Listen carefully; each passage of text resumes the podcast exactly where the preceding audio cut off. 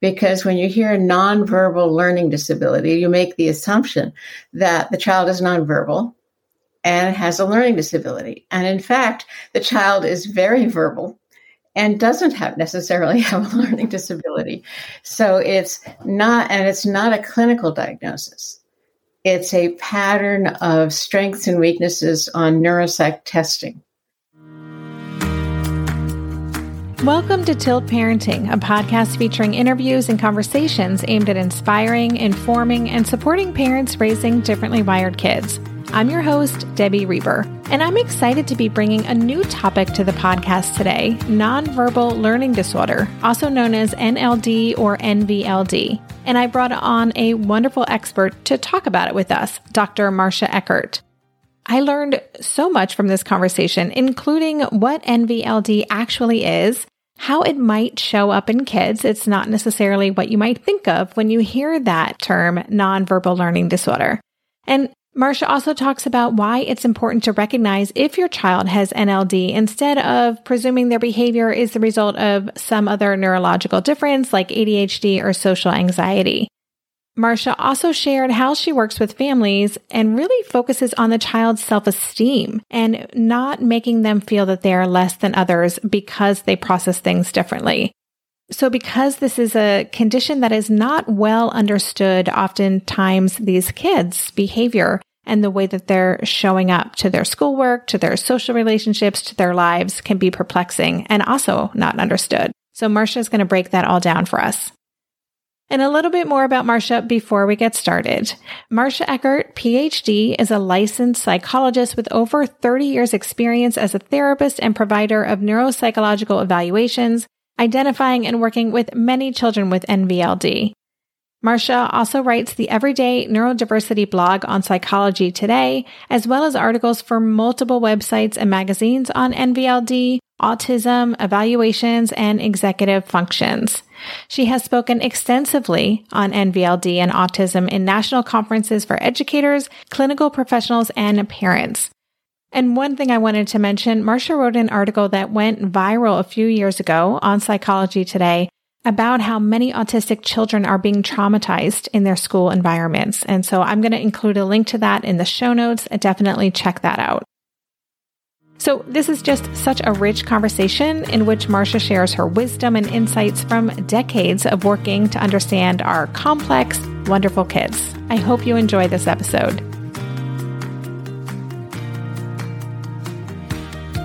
Hello, Marcia. Welcome to the podcast. Well, thank you so much for having me. I'm happy to be here. I am happy that I learned of your work actually through someone in the tilt community who said you have to have this woman on the show specifically to talk about nonverbal learning disorder, which is what we're going to get into today. But before we get into that, I would love to just know a little bit more about you and if you could give us your own introduction to what you do in the world and the lens through which you approach that work. That's a good question. I started out over 30 years ago being trained what was traditionally then, which was analytic kind of approach. But I then started doing neuropsych testing. And doing neuropsych testing, first of all, I became aware that different people process differently. And so that put a different slant on the way I was thinking about people. And I found a subset of kids who kind of all had similar challenges. They had social challenges, they had problems sort of spatially in terms of, again, what I was getting on neuropsych testing. They had certain patterns in terms of what their parents complained about. And they'd say, Well, you really get my kid. Would you work with my kids? So I started working with this population and realizing that, you know, the reading about nonverbal learning disabilities.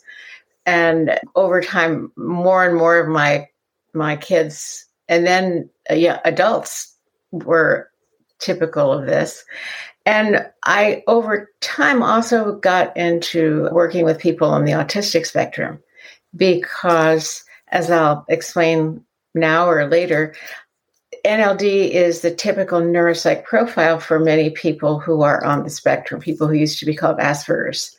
So my practice really got into working with with people. And what I learned more and more was that when you process differently, you do different things. It doesn't make you any lesser or less capable or less worthy.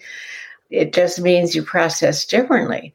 But people often are annoyed or they're they're they have a negative reaction if you're not doing what they expect you to be doing. So more and more I became an advocate for neurodiverse ways of processing and trying to kind of translate, so to speak, between neurotypical or typical ways of, of processing and expectations and how these kids were or young adults or adults were experiencing things and how to understand that.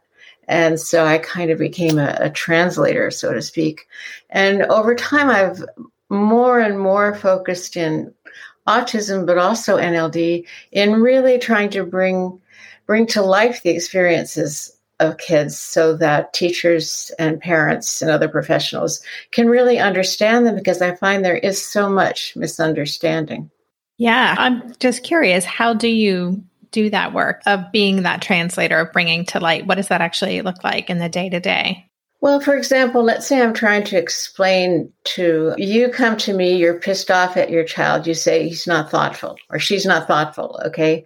And I say, Well, what's the problem? I'm carrying this great big bag of, bag of groceries. And I said, This is really heavy, never once offered to help. Okay. And I say, Well, one of the things you need to understand about your child is your child doesn't make inferences. So when you say this bag is heavy, as far as she's concerned, you're saying the bag is heavy. You're not asking for help. If you want your child to help you, you've got to say, hey, the bag is heavy. Would you mind helping me carry it? And this kind of thing happens all the time where there's expectations that, and they'll, people will say, well, he should know. And what I always say is should is the most useless word in the, in the English language because if you don't know, you don't know. It's a great answer. We've pretty much banned the word should here at Tilt Parenting. I agree with you. Completely useless word. And I love the way you explain that. So now I'd love to hone in on NLD. Can you just lay it out for us? What is it? It's something that I think many of us have heard of. We've seen the NVLD written or NLD written, but we don't quite understand what it means practically. So can you explain it to us? Well, I'm really glad you asked that because what people are going to find is that there are many professionals who don't know about NLD. They may never even have heard of it. And it's the worst named thing in the world because when you hear nonverbal learning disability, you make the assumption that the child is nonverbal and has a learning disability. And in fact, the child is very verbal and doesn't have necessarily have a learning disability. So it's not, and it's not a clinical diagnosis it's a pattern of strengths and weaknesses on neuropsych testing. So you have a constellation of strengths and weaknesses, strengths in verbal processing and verbal expression and vocabulary and ability to remember facts, things like that. Weaknesses in the visual spatial domain, weaknesses in fine motor, gross motor, executive functions it's a pattern of strengths that then translates into patterns of behavior because these kids are processing without everything coming in in all channels. So the cues that come in non-verbally are they're probably missing them and they're desperately trying to integrate everything else. So they work 10 times as hard but it's not a clinical diagnosis. So if you say to many clinicians, my child has a nonverbal learning disability, or how do I find a therapist who understands this, you might strike out. And it's not a learning disability per se. Some kids who are NLD or NLVD do have learning disabilities, but this pattern itself is not a learning disability. So you're going to run into schools who say, well, this isn't a learning disability, and he doesn't qualify for services if you say he's NLD. So it's it's a pattern, and that's a really hard thing for people to understand. Yeah, and so it does not have a clinical uh, home in the DSM, as you said.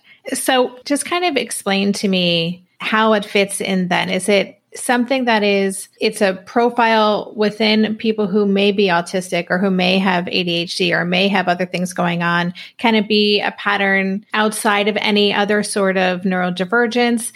I guess I want to understand is it complementary to things? Is it a subset of things? Like, how does it fit in? Well, I'm sure there are very few people listening to this who don't have complex kids. Yeah, true.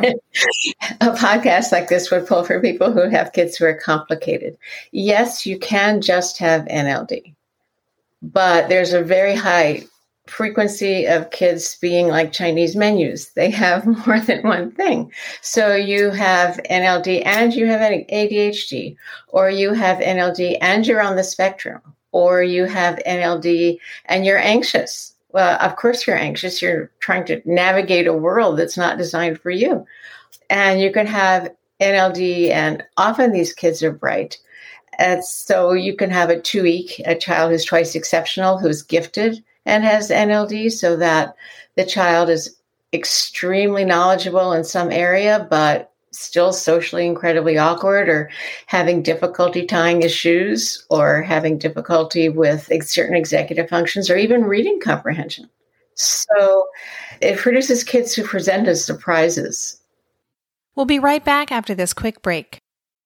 So, in our house these days, Darren and I have been working together to uplevel our nutrition and healthy lifestyle habits. Maybe it's our age, our changing bodies, my shifting hormones. Whatever the reason, I'm here for it. And that's why I'm loving Green Chef, a meal company that makes eating well easy with plans to fit every lifestyle. Green Chef offers gut friendly recipes each week and is committed to providing a holistic approach to nutrition by offering meals that contribute to the overall well being of your entire body.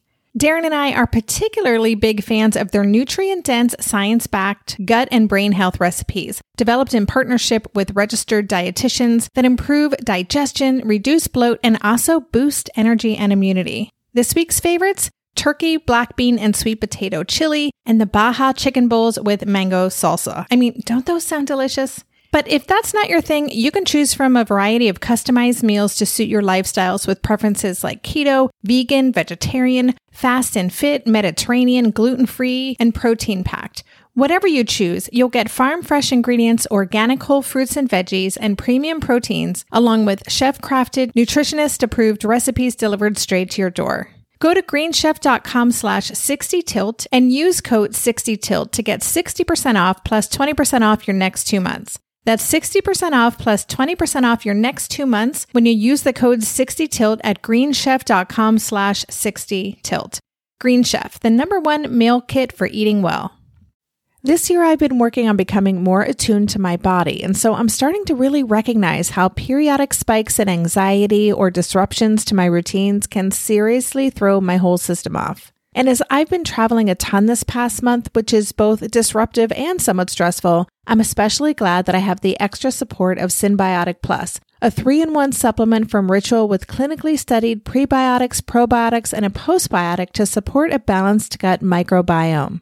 Synbiotic Plus provides fuel to the cells that make up the gut lining to support a healthy gut barrier. And it comes in this very cool minty delayed release capsule, which was specifically designed to help survive the harsh conditions of the upper GI tract for delivery to the colon. The bonus is that the capsules don't need to be refrigerated, so I can easily bring them with me in my carry on. On a personal level, I love that Ritual is committed to sustainability. They're a female founded B Corp, meaning they are holding themselves accountable long term to not only think about their company's financial health, but also the health of people and our planet. There's no more shame in your gut game. Synbiotic Plus and Ritual are here to celebrate, not hide your insides.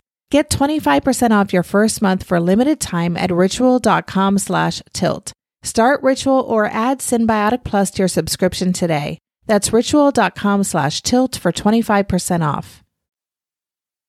Maybe you could share with us a little bit more. You've given some examples about some of the patterns of strengths and weaknesses. Could you give us a couple of, of, specific profiles of a child that might be an indicator that this kid has NLD?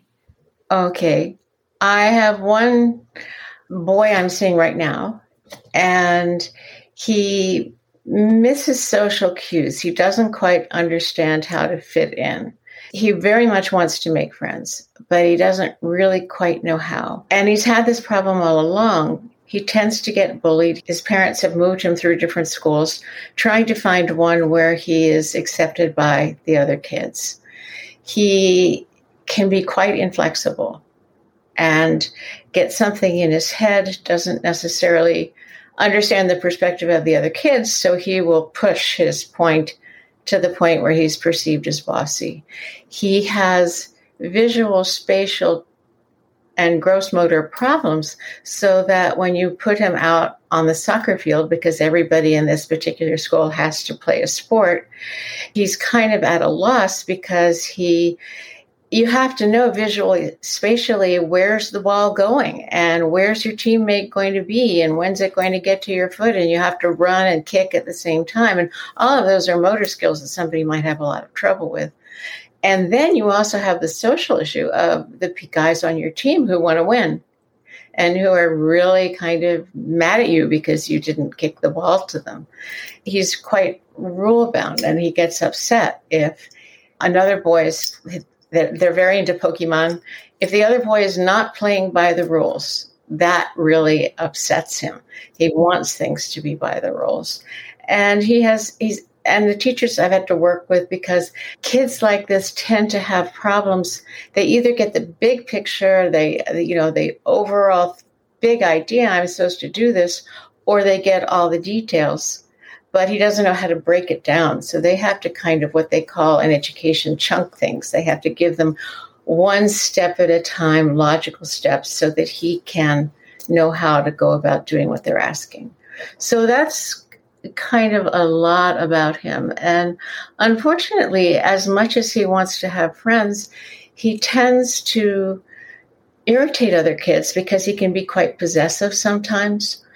He wants someone to be his best friend and the other child might not want that, might be giving him clues or cues about that, and he's not picking up on them. Yeah, that's such a interesting profile. And as you're sharing that, what I think of is how these are kids who might be identified as that's a result of their ADHD or that's a result of their social anxiety. And so, can you talk about why it matters to understand that this is NLD happening. Again, it's not in the DSM, but being able to really work with someone who can recognize this is what's going on. Why is that so important? That's something that I try to do all the time because you're taking a child and you're trying to kind it's sort of like an onion you're trying to peel apart what exactly is going on here and this is going to be an oversimplification so i apologize to your listeners who already would think this. But if I'm trying to tease apart NLD or a spectrum disorder or spectrum traits versus social anxiety versus ADHD, the ADHD kid probably knows what to do. He, but he's impulsive and he's rushing or he's interrupting or he's doing something. And so that's where he runs into trouble because he's being impulsive or he's having difficulty sustaining his attention. And so one kid is talking about, you know, a star that meaning a celebrity, and this kid is like, stars. Oh, yeah, that reminds me. I saw something on a guy in outer space, and, you know, that really was interesting. And I'd like to go to outer space, and I think they're just having companies sending, raw, and they're off. That's ADHD. Then you have a kid who's socially anxious, and he might. People are temperamentally introverted, and people might have a lot of anxiety. Maybe they were somewhere where there was a lot of bullying, or somewhere where there was a lot of teasing, and so there. So this is a child who has a lot of anxiety, but again, they understand what the rules are. They're anxious about what's going to happen. They're anxious about you know how how you're going to react to me are you going to be mean are you going to accept me but they do understand the rules whereas if you're on the spectrum or if you have NLD you might not even get what the rules are and so how do I initiate this how do I have how do I pick up the social cues for small talk so if I love Pokemon and I'm telling you about Pokemon and you are rolling your eyes because you have heard more about Pokemon than you want to know in two lifetimes, I don't get it. and I keep going on. So that's the difference. Yeah, I'm sure there are people listening. Uh huh. Yep. That's, I, I know a lot about Pokemon or Star Wars or Minecraft or, or whatever the case may be. So if, these are kids who don't really get it, then how do we support them? I'm curious to know how you work with families and help kids to learn how to pick up on those social cues. It seems like it, it would have to be very individualized and nuanced work. Well, it is very individualized. And I think it's really important to remember that these children are neurodiverse and you know you can i want to go back to what you said for a second you can also have nld and adhd so you might not get it and be impulsive. Interrupt. Let's not again simplify them. But it's important to remember these kids have self-esteem and so we don't want to communicate that we're just fundamentally disappointed in them.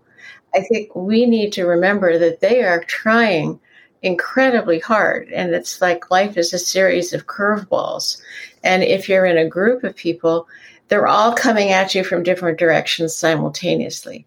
And that's one reason why these kids tend to be inflexible because they're they're just trying to navigate all this. But we don't want to communicate to the child, well, you're not as good as. So we're we are navigating, giving them feedback or trying to help them at the same time as remembering they need to feel good about themselves. There are a bunch of things I do. One is to kind of have them think about de- sort of deconstructing what's going on and different perspectives of people. So, well, you want to play, so and so doesn't. What might her point of view be? They call this social stories. And I'm not always thrilled when they talk about it as right way, wrong way, because then this we're telling this kid he's wrong. But I think what we want to talk about more is outcomes. If you do it this way, what's the outcome? If you do it that way, what's the outcome? We're always surrounded by social situations. And so parents can be great teachers. It doesn't mind. You might be standing in line at Stop and Shop and you're looking two people ahead and you can see that, gosh, that guy looks really tired. Or that cashier, she looks kind of mad. And I wonder if it's that person or I wonder what's going on with their day and to help them notice the cues. Also watching TV you'd be surprised that it doesn't matter whether it's SpongeBob or Harry Potter. You know, kids will understand that SpongeBob likes Squidward and Squidward doesn't like anyone else. And why don't people like Squidward? And they'll get it. Or Harry Potter, you know, when when Hermione first comes in, why why don't we like Hermione? Well, what is there about Hermione's tone of voice? So we're we're kind of sort of saying, you know, why why don't we like Malfoy? And so we're pointing out nonverbal things. We're pointing out tone of voice. We're pointing out social roles. We're pointing out big picture thinking. And, but we have to understand that if someone literally doesn't process tone of voice, they still might miss it. We have to take that into account. Another thing is a lot of times kids will either assume kids are being mean if they're talking, they must be talking about me, or they might go the other direction and say, everybody's my friend. Or they might keep going back to the kids who are nice and then mean to them because the kid enjoys kind of playing them, so to speak. And I encourage kid to think about social history. What do I know about this person? How has this person been with me?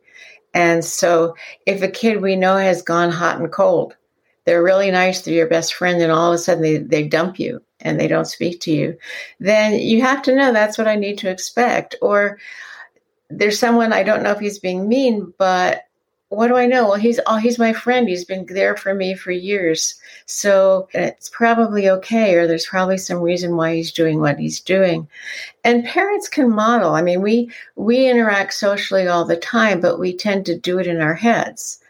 And so if, if let's say it's Fourth of July, okay, and you're going to the family picnic and you can't stand Aunt Frances, okay, because Aunt Frances is always critical. The first thing Aunt Frances will say is, "Oh, you gained some weight, dear."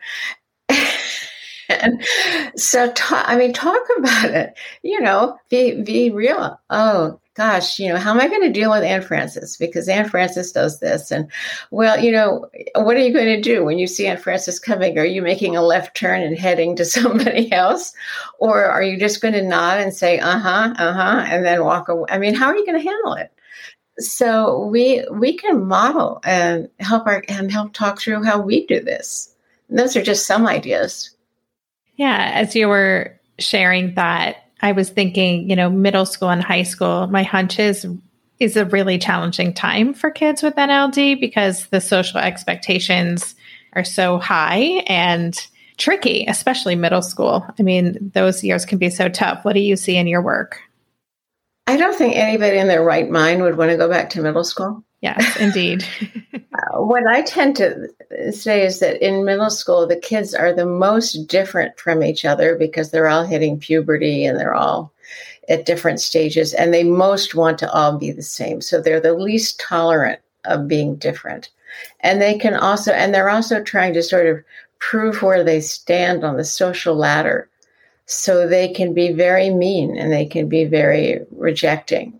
And often kids with NLD aren't identified until they're 10 to 14 because they are bright and the structure of elementary school kind of helps them be on top of things and play dates may be prearranged.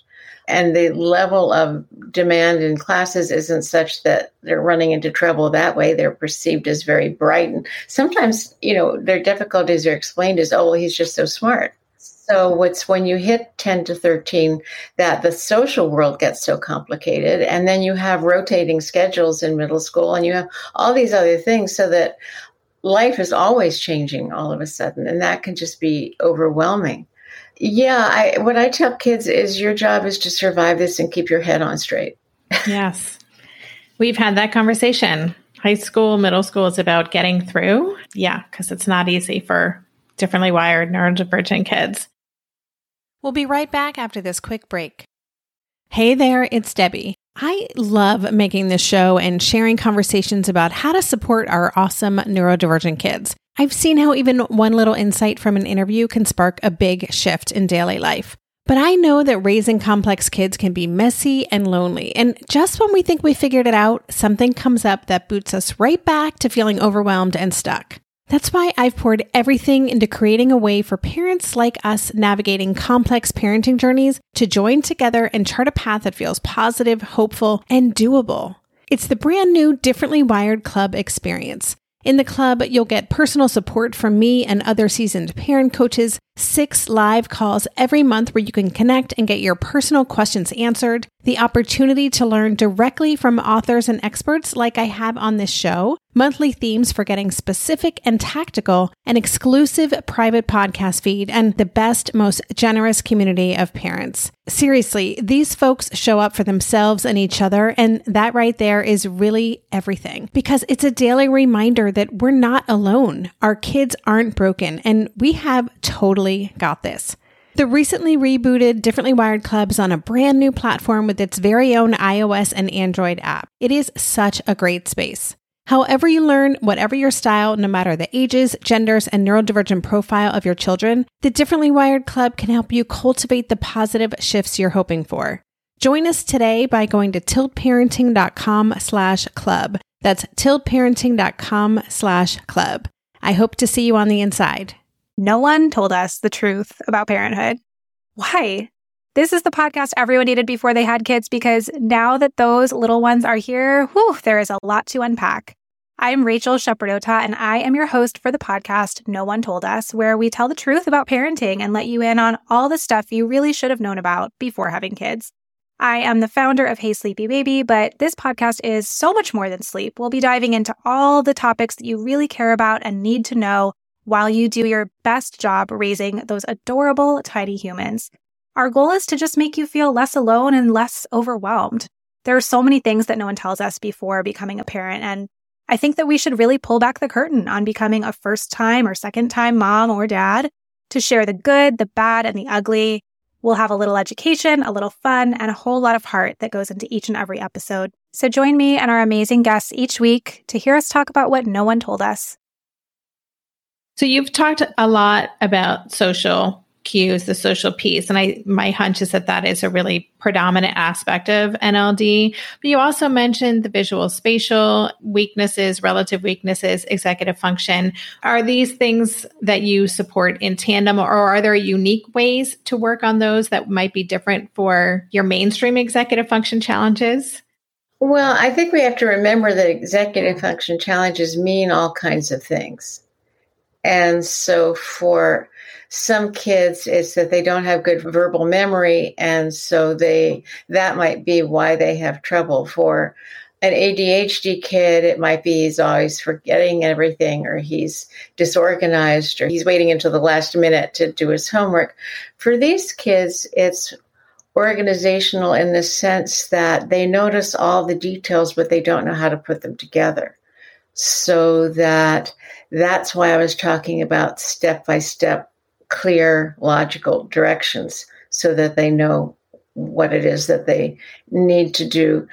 So we're making sure that they know what it is and that they know what it is in the right order so that they can plan and they can have what they need and they can follow it through. They may need to know what the product looks like.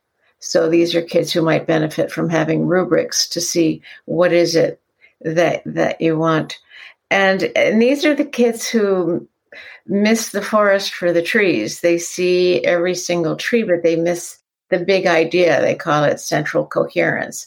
And so these are the kids who, when you say, well, what's the main idea? They're kind of at a loss. And a lot of times that's an inferred expectation that they're going to know that if they're going to do a task, but they may not know that. that and then you get you run into that when you have a situation like outlining.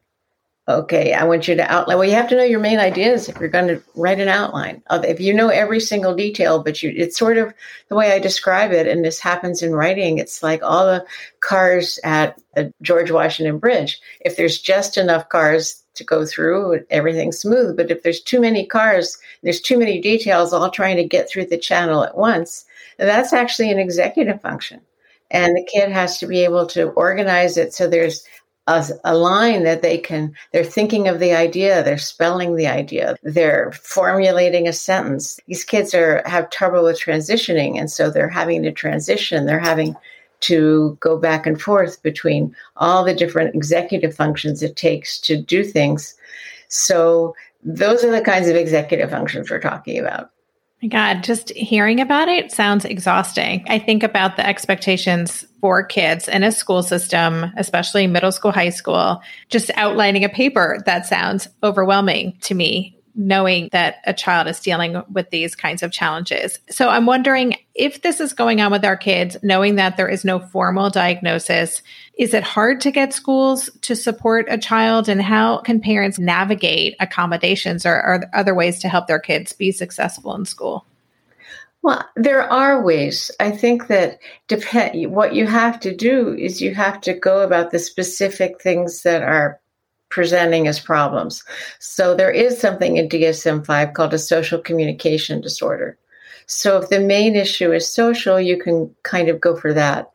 If the problems have to do with writing, for example, the example I was just giving you, where you're having to switch between th- knowing what it is you want to say, thinking of how to put it in a sentence structure. Dysgraphia happens with a lot of these kids, being able to go back and check to make sure you're still on topic.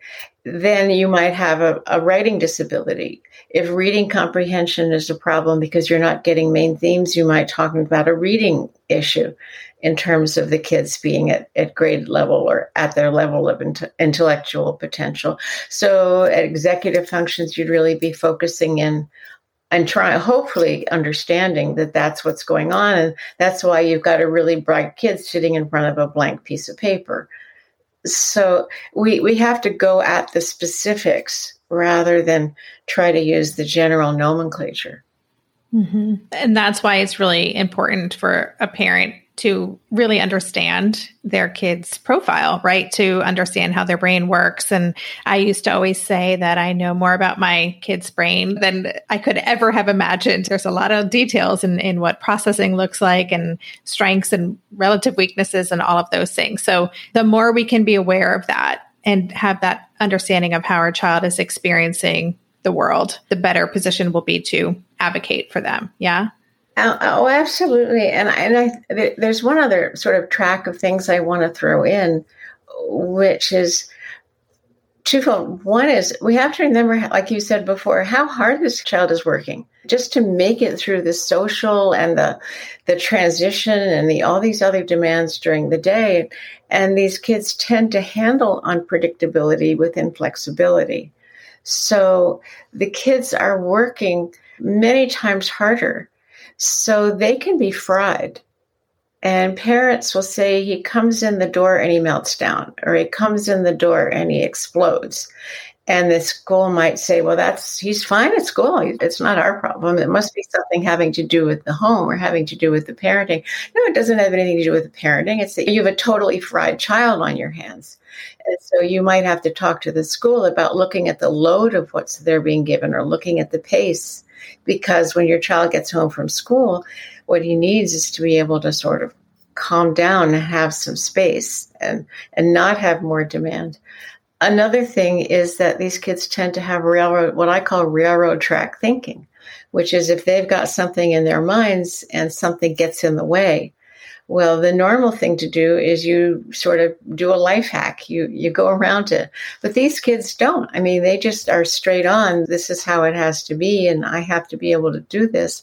So we need to be able to help them with that and not get mad, not saying, well, just do this. You know, we need we need to understand where their inflexibility is coming from or where they're getting upset is coming from and and be Ross Greene is great in his book the explosive child because he talks about how do you deal with inflexible kids Yes, we are big Ross Greene fans here. Love that. And yeah, I mean, I hear that from so many people in the Tilt community that exact example that my child does okay at school and then comes home and they fall apart. And it's really hard for a lot of these parents because the schools don't see it. They don't really understand what's going on. I imagine a lot of people listening to this are thinking this resonates on so many levels and are wondering how do I support my child? Are there specific therapists who work with kids who have NLD? Are there specific things that they should be looking out for? Well, it depends on what domains you're looking for support in. If you're looking for support for the social issues or for anxiety or for certain aspects of their processing, the best thing to look for is someone who's familiar with kids on the spectrum because so many of these issues are similar and overlap with the issues of kids on the spectrum. That's somebody who's going to know with what how to how to help a kid in those sorts of situations with the inflexibility, for example.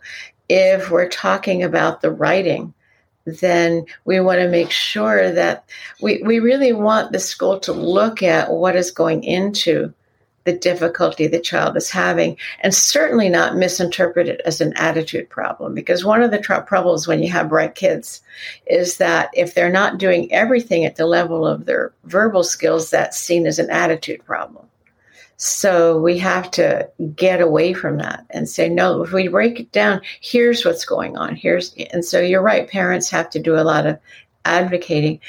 Another aspect of working with the kids that can be really helpful is working with them on self calming skills. I'm sure you've had a lot on meditation on your program, but it is scientifically proven to increase stress resilience and breathing techniques. There's, I'll give a shout out to a wonderful site called Autism Level Up. If you haven't heard of that one before, but it's an OT and a psychologist, and there's sensory tools to be aware that of a kid's sensory profile.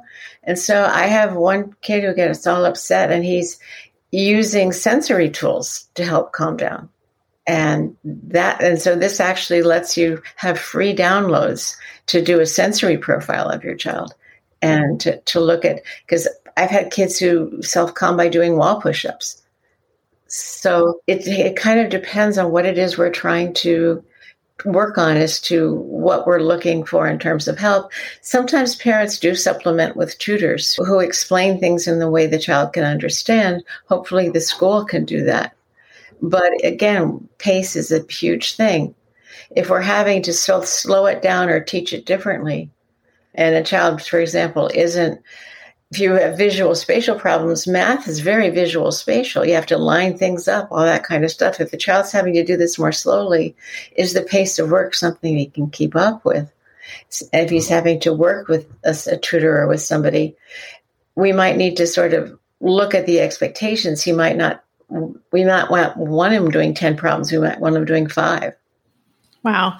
My notes are like scribbled over so many things have come up. This has just been such a fascinating conversation for listeners who want to dive deeper and who actually want to engage with you. And you write on many topics and are very visible in supporting parents who are navigating this journey with their complex kids. So, how can people connect with you? Well, I have a website, which is my name, www.marciaeckerd.com. And there's a contact me, and that's actually my email. That's probably the easiest because I get so much coming in at me. My bandwidth is sometimes limited. So sometimes I get to the phone once every three days.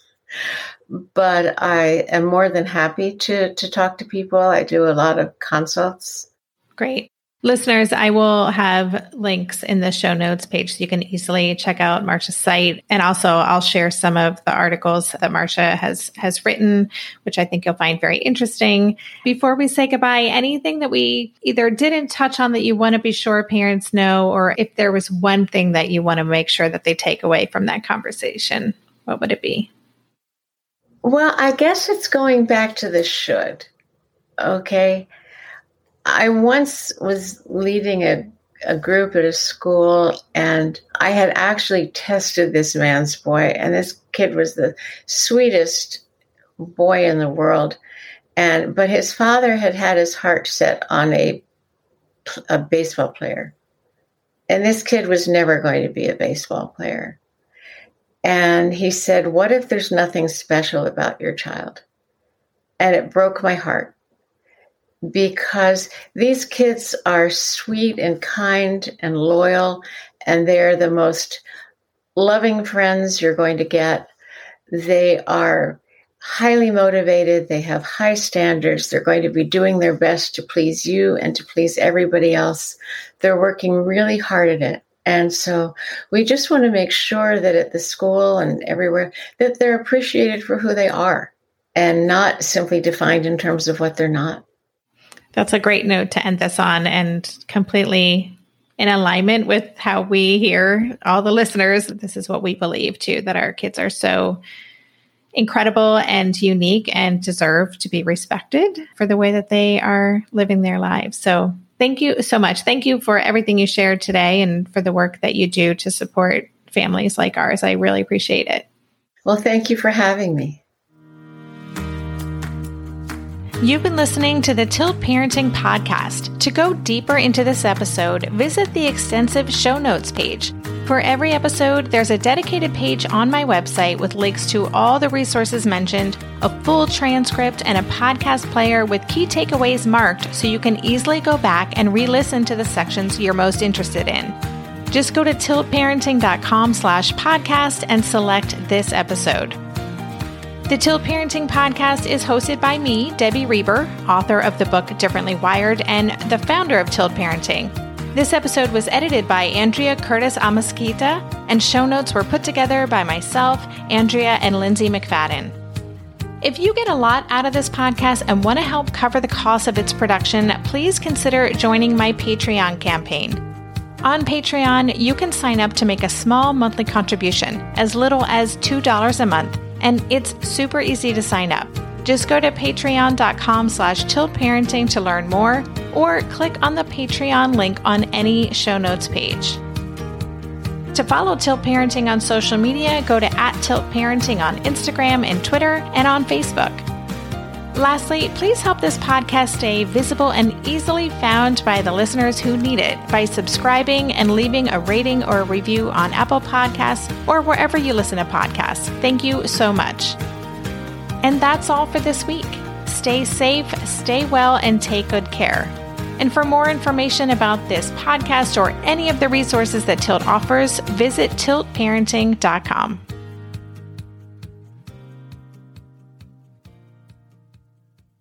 If you're a parent, I invite you to join us at the Mindful Mama podcast, where it's all about becoming a less irritable, more joyful parent. With sometimes hilarious and always thought provoking experts and friends, at Mindful Mama, we know that you cannot give what you do not have. And when you have calm and peace within, then you can give it to your children.